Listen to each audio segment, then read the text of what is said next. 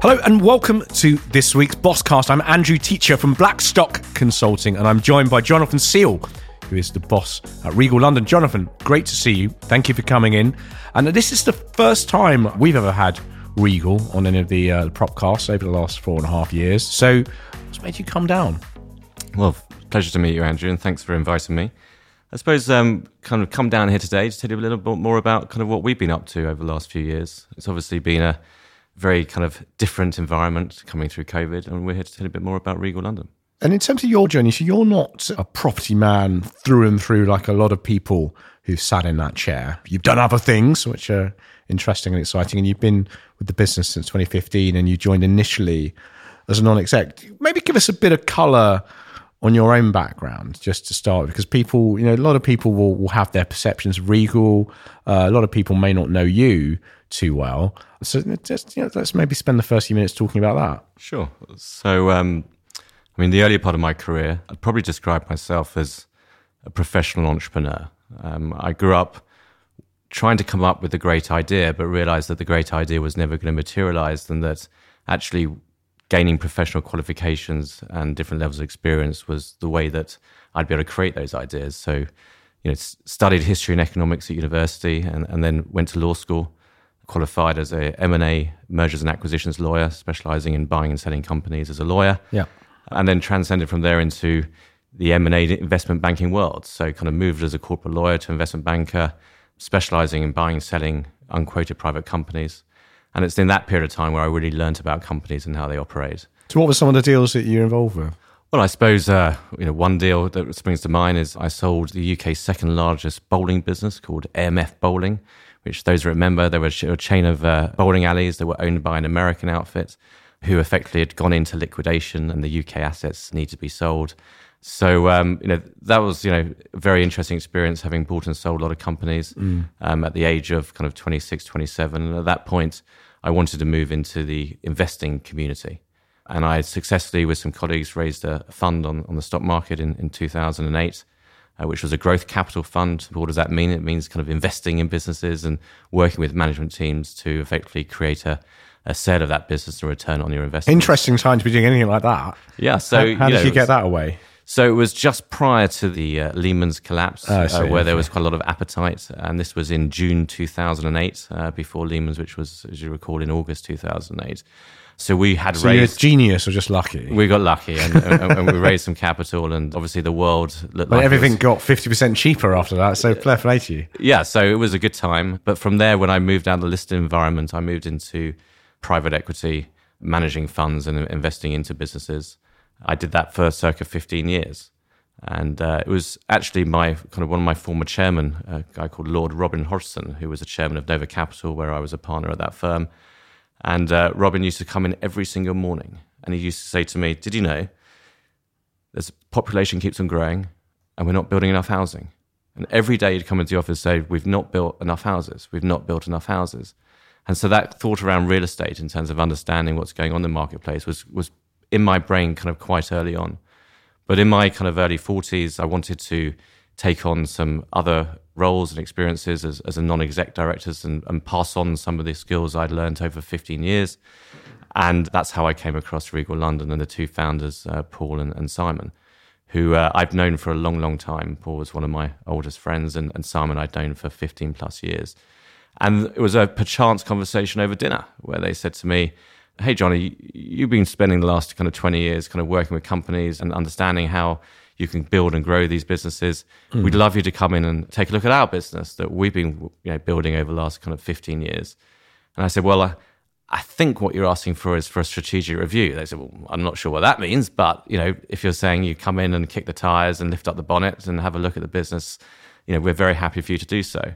Did they mean it? They very much meant it. They were, they are, and continue to be two very ambitious individuals they are out of the old school buccaneering kind of swashbuckling real estate guys. So is that that's not the antithesis of your legal experience in murders and executions. So that was exactly kind of the point that they wanted someone to come in with a, a totally different lens okay. and look at the business from a, perhaps more of a corporate perspective. Sometimes people say that they don't always mean it. Well, the fact that I'm here seven years later would perhaps suggest yeah. that they did mean it. And but and, and honestly, I, I wrote a review and I said, listen, here are 30 things I do with the business, or do absolutely nothing. You've got a nice business, you're a specialist high-end residential developer, and you've got a small team, and you can keep growing and but take no real risks, etc. Or if you really want to kind of build this platform, and we'll come and maybe talk about it, that they made some amazing decisions, but actually what they needed to do was kind of knit together the business into a whole kind of fully functional kind of operating platform. And it was obvious to me at that time that there was an enormous amount of institutional capital coming into the market space. But actually, if we could marry the entrepreneurial aspect of the business and create the right structures and processes around the business, it would give us the ability to grow and move forward with a, perhaps a, a, more dynamic strategy. Yeah. And um, that was a journey I started. And having done that review, they said, well, actually, we agree with 29 out of the 30 things you said, but in fairness, we've got no idea how to implement this. Would you be willing to kind of come on board and, and kind of start that process? And actually, it was exactly the point in my career where I said, yeah, absolutely, I'd love to kind of help you on that journey and join the business as, as a non exec. But then my journey goes from there, which is I became the most non non executive director there ever you know existed. I found myself knee deep. Are you a control freak, or does stuff just come to you? I probably am a control freak, um, but what I realized was that the journey we'd kind of set off was was actually required me to really kind of help knit together different aspects of the business, whether it was kind of from my, our IT solutions to our staff to our processes. Well, I guess that's the thing with lawyers is detail matters. It's detail right? stuff. So I, I, had to get my hands much more dirty into the business, but ensuring that I, you know, I had enormous respect for these two founders. You know, this was their business. They were the entrepreneurs at 16, 17, 18 years old that started out with nothing on the table saying, how can we build this business? And I've always said to my colleagues that we're doing the easy bit, right? The easy bit of taking a business from B to C is much harder than from taking it from A to B. And so um, yeah. that's where I am today. So, what was the one thing they didn't agree with? I couldn't possibly say. well, tell me three of the things that you listed that you've done and accomplished in seven years. What three of the most exciting things that you've done in that time? I think that um, you know, straight off the bat, we very much evolved the strategy from saying, "Hey, we're just a residential developer." And why was that? So when I first sat in my kind of first land meeting, I sat around the table and the head of land says, uh, I've got this unbelievable deal. It's like, oh, this is exciting. He goes, uh, it's off market. I'm like, oh my, this is fantastic. He goes through the deal. And then he starts talking about some other parties involved. And for me, from a more of a traditional background, an off market deals mean you're having a one on one conversation. I said, excuse me, how many people are actually looking at this? He said, oh, we're only 15 people. So, so that's an off market deal. So, what's an on market deal? Well, the entire world is going to look at that. And for us, it was a bit of a moment that says if we're trying to find yeah, only specific sites, then actually we're too narrow. And actually, if we can buy land, get planning, build it, sell it, do all the things that we do, then why are we not actually looking at optimizing our approach to our land strategy? In other words, saying, here's a site. What actually is the best use class on that site? What can we deliver? How do we maximize our returns and let's deliver that forward? And that was a, probably the biggest moment in terms of when we delivered out our Shoreditch Exchange scheme, which was a true mixed use scheme 120,000 square feet of commercial office space, build to rent, private sale, affordable workspace, all in one placemaking site. It became very obvious to us that our skill sets, albeit coming from a high end residential developer, our quality and product is all yeah. important to us. So we could bring that into other markets and other sectors and broaden our approach. And how do you think about when you talk about returns? Does that change? Project to project depending on the on the capital partner how do you think about these things what we don't have is a kind of one size fits all capital strategy because we don't have a one size fits all this is all we do so you don't look at stuff and think okay everything needs to be an 18% irr what we look at is we'll look at different deals, look at those returns, look at the investment approach. Are we going to forward fund that? Are we going to bring BTR into that scheme? Are we yeah. going to take a student scheme? So different schemes will have different dynamics. And I think our skill set is be able to it is that ability to look at a site and understand the local dynamics and understand what is the best way to bring that product forward. Because we've never sat on a planning consent in 24 years of our history. We only look out when we look to buy a piece of land, we are looking to deliver that out because the business has its own delivery model. We don't build for anyone else other than ourselves. And that's something that I think is what's so exciting about what the guys have done over the last kind of 20 plus years is actually for a business of our size to have our own construction capability, for a business of our size to have our own sales capability, then actually we can actually do been doing a lot more than just delivering residential units. Yeah, and lots of businesses, I mean, lots of companies that we've worked with over the years and that have sat in this chair talk about vertical integration and it's become this this buzzword this buzz phrase particularly for the private equity backed real estate firms in build to rent in student housing everything's now vertically integrated but actually this integration of those what some would say as per, are peripheral functions that obviously are not yeah, I mean, I think that it, it is correct to look at it from a kind of sectorization perspective. We worked out that actually buying land in London is pretty damn difficult. So actually, if you're sitting there on kind of one sector, one space, you're minimizing the pool of opportunities you have. Yeah. And I think if you see our portfolio today, whether we've got commercial, retail, hotels, logistics, student, etc., then we've been able to over the last few years, you know, expand our portfolio and expand our skill set. And where would you like it to be? Because Regal, for better or worse, is seen as a savvy high end resi developer, certain parts of North London, and that's been very good at spotting sites that are going to have that appeal and that are going to have that gentrification upside in a few years. And that's essentially what the business is known for. First of all, we consider ourselves to be a agile real estate developer, as opposed to you know, some people have called us a house builder, for example. We're not focused. We don't have a KPI in our business that says we're trying to deliver X number of kind of beds per year. We're all Londoners. We're a London focused business we see the continued regeneration of London in all varieties of pockets of areas. And we think that where people where they want to live, where they want to work, and I know it's all very buzzwordy, placemaking at the moment, but we genuinely believe that that actually we can bring great products and we can bring great solutions into sites that are extremely difficult to unlock. And at the same time, we're all about a partnership model. So we like to partner with landowners and stakeholders to use effectively our skill set as a menu of choices. How do you want to work with Regal? Should we build it? Should we sell it? Do you want to partner this? Should we buy it off you? Should we invest in it?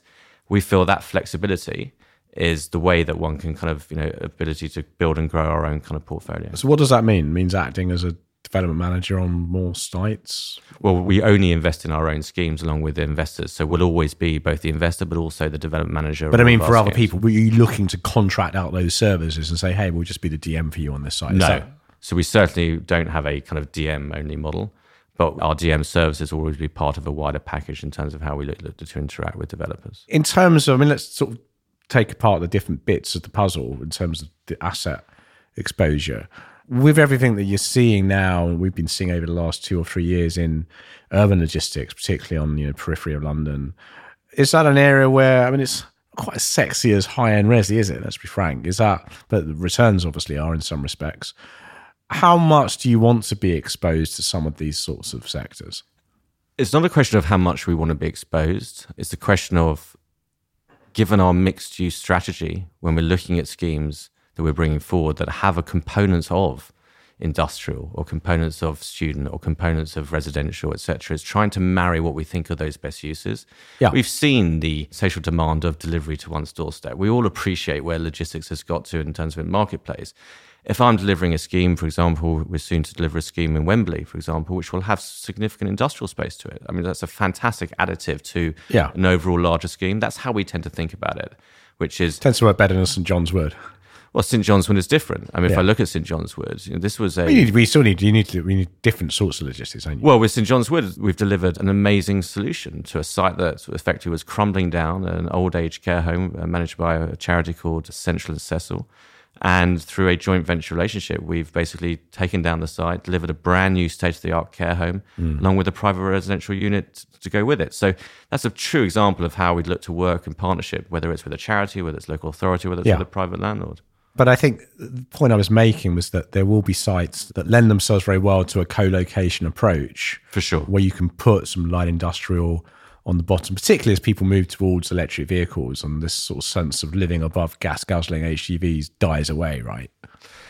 Yeah, I mean, I, this kind of probably takes us into kind of you know where the market's evolving, and you know, hmm. we've seen this enormous kind of what I call kind of a BTR arms race to of amenity. You know, which is arms race. Yeah, I think that's a phrase that know, we coined actually. But. There you go. Which is you know how stickable are we as a rental nation, and, and will people go from the next great toys or the next great schemes, etc. We don't really think like that.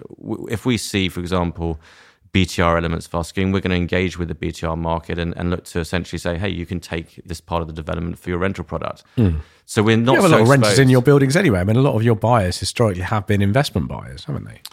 Um, mix. I'd say. I don't know what the statistic is, but um, we, I feel we have a lot of a significant portion of our buyers. Yeah, are, and, are and look, there'll be a lot, and, I, and I'm guessing some of your sites, like the ones that are more core North London, will be far more owner occupied than, than others, and that's just the nature, of the Nature. geography of, of housing, right? yeah. But I mean, your, your point stands. I think. I, I think ultimately, I think where we've seen in the marketplace with different build to rent investors is it's understanding the markets that they're in, and as the customer base understands the product, and as the investors understand the customer base better, you can curate the right things. And you might know actually, like in St John's Wood, people aren't going to want a running track on the roof because there's a lovely David Lloyd up the road. And we love sitting in the middle of that. I mean, that's kind of where we kind of see our kind of market position is. You know, Yeah. we're not trying to grab market share from different sectors. We're saying kind of we operate in this mixed use position, sitting in this London market, trying to find the right solutions for the right investors and the right. So right what, what what do you want your role to be? If you're taking something like build to rent, what do you want Regal's role to be? Are you going to be the guys that find the land, develop the scene, and go to invest, go to M and G and say, "Hey M and G, hey Invesco, hey Legal and General, we've got this site we think could work for you." The good news is the other way around at the moment. These guys are all coming to us saying, "Hey, we'd love to be taking blocks off you for build to rent, etc." So it's a two-way relationship. We understand what the build to rent market's looking for and what they're trying to achieve, and when we're looking to evaluate our own. Which, which schemes- companies are you in talks to at the minute? Then again, I wouldn't want to kind of, you know, reference specific companies, but we think there are some really exciting companies out there, exciting product that kind of works within the type of schemes that we want to deliver. How are you going to have to amend or change your product for that kind of market? Because what Regal is seen to be, and correct me if I'm wrong, but it but it is seen as as largely a, a developer of high end resi. So I think you're, you're absolutely bang on in, in that respect that our product and our quality is something that runs through the DNA and veins of the founders of the business in terms of where we've Yeah. come from. So when we're putting in swimming pools and we're putting in jacuzzis and we're putting in spa rooms and cinema rooms, believe it or not, like this is like kind of through our DNA. We've done this a million times because we've done it actually kind of in a much more kind of localized single Oh yeah, housing but unit. wet leisure is an absolute nightmare to operate in an ongoing rental building, isn't it? And that's the thing. That's in terms of the costs and the risks. we feel that, that you know we have all of that We- we've got a lot of skill and understanding about bringing those type of amenities and products and making sure that they are delivered at the right costs etc But what about the operation? Because that's again, that's a different game, isn't it? i think uh, you know operating amenities is something that we're very used to and something that we're familiar with in both our existing schemes and new schemes coming forward and clearly like any market there are good operators and not so good operators and So, so are you looking at just to be clear? Though, are you, is that something you're looking at bringing in? Are you looking at having an operational element to your business that could operate so, rental? so we already have that. So if, is, is, you know, we still have our responsibilities when delivering our products to our clients for latent defect periods and the like. So we have a fully kind of integrated customer care and asset management team.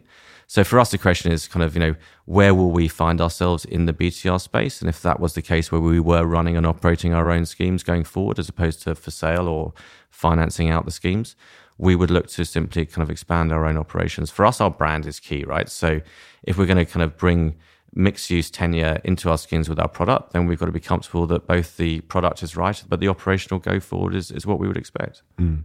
And where do you sit on the commercial side then? Because obviously there's a different schools of thought on the future offices depending on who you are and what generation you're from. Albeit, I, I'd say actually a lot of the guys here that we have in Blackstock team have been very good at sticking with the offices, and I'm you know I'm surprised when I hear. Uh, about some large property companies and trade bodies that are in the office once a week, which does strike me as So so- somewhat I, I, I totally appreciate the debate that is currently ongoing around flexible working, working from home, and the changing culture around kind of our working environment. And I'm very live to all of that. What I can say is I only can talk about our own personal experiences. That yeah, Yeah. w- we managed a business remotely online when kind of our head office was closed, but all of our sites uh, remained open during that period of time. And we had to manage our staff in a way which was, you know, we really had to engage with them, right? We had to get into their mental health around kind of working from home and actually really touching them every day and and bring a bit of kind of fun and, and in terms of the environment we had. But in our business, the way we operate, because there are so many moving parts to the jigsaw puzzles that we're considering every day, we are inevitably better all together as a team, working together as a group of people. And so our staff literally ran back into the office as quickly as they could, as opposed to saying, actually, we want to work from home. Actually, you know, Jonathan, would it be okay now that actually I do my job? We literally had none of that. We've been a much And more the lawyer when you didn't think that was a bit risky. Well, no, we listen. the, the law in me says that you know we weren't going to be the first person to say, "Hey, if you want to be flexible, don't come back to the office again." Don't get me wrong, but we were very encouraging of our staff. But Twitter changed their mind very quickly on that statement, didn't they? It was, it, it was a few months later they said, "Actually, that's a bad idea." Well, so all I can say is from our own experiences, our staff were very keen to kind of come back together and create that kind of environment. I've spoken to lots of colleagues outside of my own industry around kind of the work from home issue, particularly the lawyers, by the way, who just been stuck in the office for 2,000 years. So I'm not surprised that they kind of want to get out of the office now. But other than kind of the legal community that's had, I think, a major rethink around kind of how they work in terms of their offices, mm. I don't know how you train your staff. I don't know how you grow. I look at the different junctures in my own career and the different decisions that I took and all the things I learned. you did that through osmosis, right? I did that through osmosis. And so I don't want to sit here as like, you know, look, everyone needs to get back to the office because I understand the debate and the issue, but I believe that certain businesses, and ours being specific, that mm. we are so much better and more um, efficient as we are when we're together than working from home. But in terms of stuff you're building, how do you convince the market that you're suddenly able and the right party to be developing offices? So, you know, when we look at offices, you know, we're looking at the, probably at two areas at the moment. The first area is how we think about how people want to kind of work going forward. And it's clear that, you know, the hot desking kind of environment and, and, the environment that you're trying to bring needs to kind of marry very much to maybe some of the mixed use elements of, of what we're bringing on those schemes. But for me, uh, actually, it's all about sustainability, and I know that's like an enormous word, but you know, if we're going to bring forward, you know, any commercial schemes, then we're at the moment looking at how we can get to the highest standards of BREEAM outstanding and bring buildings that are operational going forward that people will want to work in because they recognize these buildings are actually not harming the environment uh, and, and, being feel that they're productive places to work. So I'd say that they're the two areas that occupy us kind of our minds in terms of the space that we're developing versus kind of the environment and the operational performance of that asset going forward. Yeah. And yeah. maybe, you know, we have a mixed use scheme we're bringing in Watford in Clarendon Road, which will be a, a residential tower with office and you know, we're trying to do everything we can to actually live a, a BREEAM outstanding building in Watford. Now, I think there are only, I've only heard of kind of three BREEAM outstanding buildings in, in central London. Yet we're this mid-market developer bringing forward commercial assets, saying and considering how we can get to an outstanding level, and that's the mindset of our business in terms of kind of how we think. Yeah, and what is the game plan for the Watford scheme? Is that that's going to be for sale, right? Uh, the product is it's uh, 168 residential units for sale. We launched that in back end of Q3 of last year in London, in the UK, and overseas. Our office space will be 120,000 square feet of commercial office space. Our evaluation is there have been Watford, we think, is a very progressive council. There's a lot of redevelopment going on within the Watford centre, town centre. At the same time, there are quite a lot of corporates already operating in Watford itself. There hasn't been a, a pre kind of all of a sudden post COVID move to Watford, 14 minutes on the train to central London. We think that uh, if we can bring an outstanding building into the Watford market, then we think there'll be a huge demand for tenant occupation in what we think is quite an exciting part of out of town working. Yeah, no, and I think there are these sorts of hubs that you see, don't you, and places that 15 years ago you wouldn't have really thought, actually, who's going to live in Slough? But then you realise that big companies like Electronic Arts are, are, in That's what places. it takes, right? Absolutely. It takes the employers to really deliver these areas. And I think if we look at Watford, the likes of you know, KPMG, PwC, TK Maxx, you know, they've all got presence and other retailers. And the fact that it is, you know, you're 12 minutes on a train into central London, I think kind of has that great connectivity, which has allowed corporates to expand and invest in those areas. Absolutely, and I mean, let's talk about a North Finchley scheme. You're from North London, Jonathan. Let's let's let's uh, tell us about North Finchley. Well, listen, I'm proud of being from North London. I'm a Tottenham Hotspur Spurs fan, season ticket holder. For those that are listening today, uh, so yeah, I'm very proud of being part of North London. I think that um, you know our North Finchley project is is no different to any other kind of town centre in London that we know very well, and that's really is not a place that people want to go to or shop or kind of enjoy themselves because there isn't the right environment. Mm. And what excites us about North Finchley is that everyone can see clearly that actually with a new solution around arts and culture and F&B and restaurants and commercial that actually it's an area that can really transform itself. Where at the moment, a lot of the uh, residents that live close by are migrating to Muswell Hill, Hampstead, Marylebone High Street, wherever it may be. And actually, why not keep that capital and that investment into the local area? Why can't they get out of their houses, take a walk for 10 minutes and have a great environment? So that's So what, what, we're what's, on. what's- what do you want to talk us through the metrics of the scheme? What are you actually building? What's your vision for it? What are you looking at? What's, the, moment what's the conversation you're having with the local community? Yeah, so the moment is absolutely that. We are engaging with the local community and with the local stakeholders. This opportunity that came around with Barnet has been going for some years. We actually stepped into the shoes of a former developer that kind of had an arrangement in place. We'd known about it for some time, but It was we, this you and I? this was you and I, yeah. So we stepped in the shoes of that situation, albeit with a new agreement with Barnet in terms of how we were thinking around the scheme. But our vision is generally is a much more kind of softer, easier environment for both transportation and both in terms of cultural and leisure and F&B, an environment that will actually continue to drive people perhaps much more closer to the town centre. It's stretched far too long. It goes on from a long road, the North Finchley Road. So it's about actually consolidating the right uses. At the moment, we are really kind of being quite clear, which is there were criticisms we'd heard at the local council around why hasn't the developer engaged? Why hasn't the developer listened? So guess what? That's exactly what we're doing right now. We're engaging and we're listening. And once we've got all of that information and we've got a website up there where people want to go visit it as part of Commonplace, we're out there engaging with all of the stakeholders so we can really fully appreciate what people are looking for, what their desires are. And that will then allow us post elections, obviously, as everyone's aware, we've got the elections coming up, post elections for us to gather all that intel, gather all that information, and try and move forward with a scheme that is going to basically work for the residents and the users of North Finchley. And would that be your biggest scheme to date? That would be our biggest scheme today. Yeah. but not necessarily our biggest scheme that's in our current pipeline. Yeah. So, I mean, let's talk about the wider pipeline and what else is coming up because you've got quite a broad array of projects in the canon.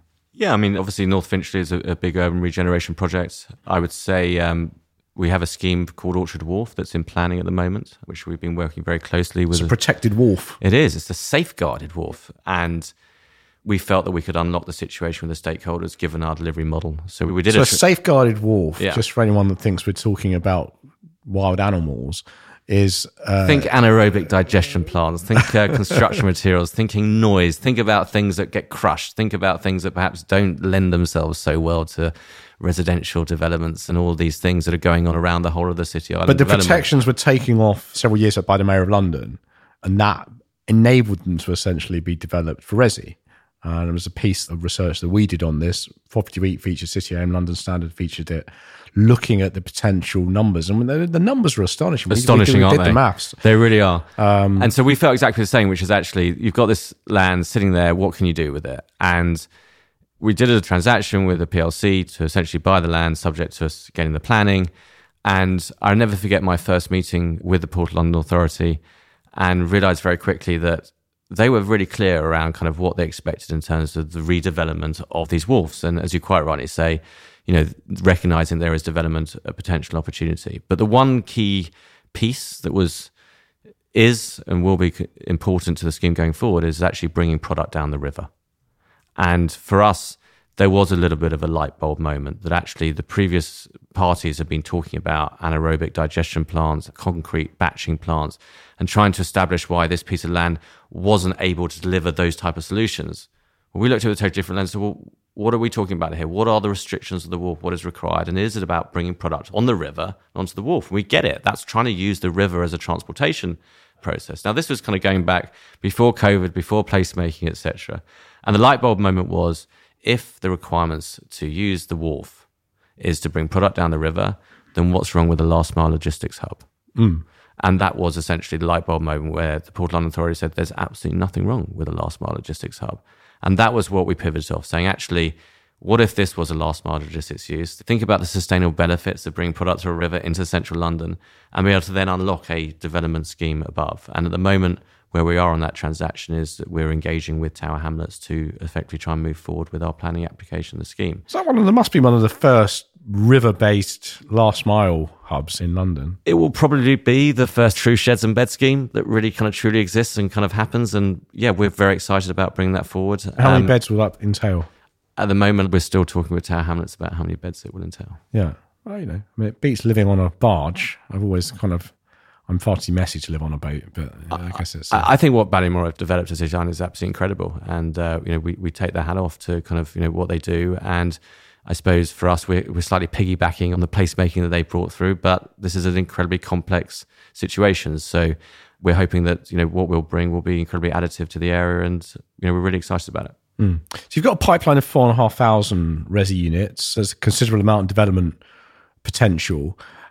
What does the future look like? So, what does the next five years look like for you in terms of where you move the business to? We've talked about build to rent. We've talked about shifting into offices and, and logistics.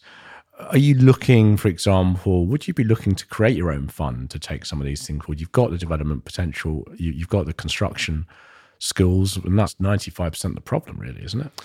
Yeah, You're obviously pretty good at raising capital. I think that we are conscious about over trading because, you know, the type of things we've just speaking about, you know, I appreciate how much work and how much involvement is required to deliver out those schemes. And you know, it is a very complex in what we do. So we're conscious around kind of ensuring that what we take forward, that we've got the skills and capability and the bandwidth as any business looks to grow over time. I mean, what does the future look like for us? I mean, since I've been at Regal, I've never known the economy or the environment to be so unstable. And why do I say this? Is because essentially, when we're talking to investors, we have to understand what's going on in the macro world out there. Yeah, and I guess the, the downside of having a construction arm is that there's no D&B there, is there? There is no team. I think that's right. But what we have is optionality, right? Which is, you know, if I take, for example, our commercial road hotel, part hotel that we delivered for Staycity last year, which we delivered in, in PC during COVID and, and sold that building on. Now, that original thought process of that asset was going to be an office. But actually, we, through continual work and appraisals, we figured out actually a part hotel was actually the best solution for that. Mm. So I see Regal kind of being a solution, trying to solve solutions, whether it's what we spoke about at Orchard Wharf. Yeah. That's where I see us. I see, if I say that, as I said, from Brexit to COVID, and we're sitting here today with war going on in Eastern Europe, you know, we live in really, really uncertain times. And for us, that means that we are cautiously optimistic about the future, but we're cautious around ensuring that what we do and what we deliver, we can really deliver that through. And that requires a lot of micro work and analysis in order to make sure that we can continue moving the business forward. Well, that's it's a great way to end. I mean, the detail matters, and that's fantastic. But looking forward to seeing the North Finchley project. Looking forward to seeing the uh, floating sheds coming forward. Some fantastic ideas there, and, and I think you know a lot of people in the market will be very welcome to see Regal London coming out and, and, lifting that lid a little bit more and hopefully sharing a bit of the magic to us with other people. So thanks very much, Jonathan Seal, for, for coming on to, to Propcast. Lovely to see you. Uh, you can subscribe to, to Propcast on Apple, on Spotify, on SoundCloud. Just search Propcast online. Thank you uh, to, to Regal. And I've been Andrew Teacher from Blackstock Consulting. Thank you. We'll see you again soon. Bye bye.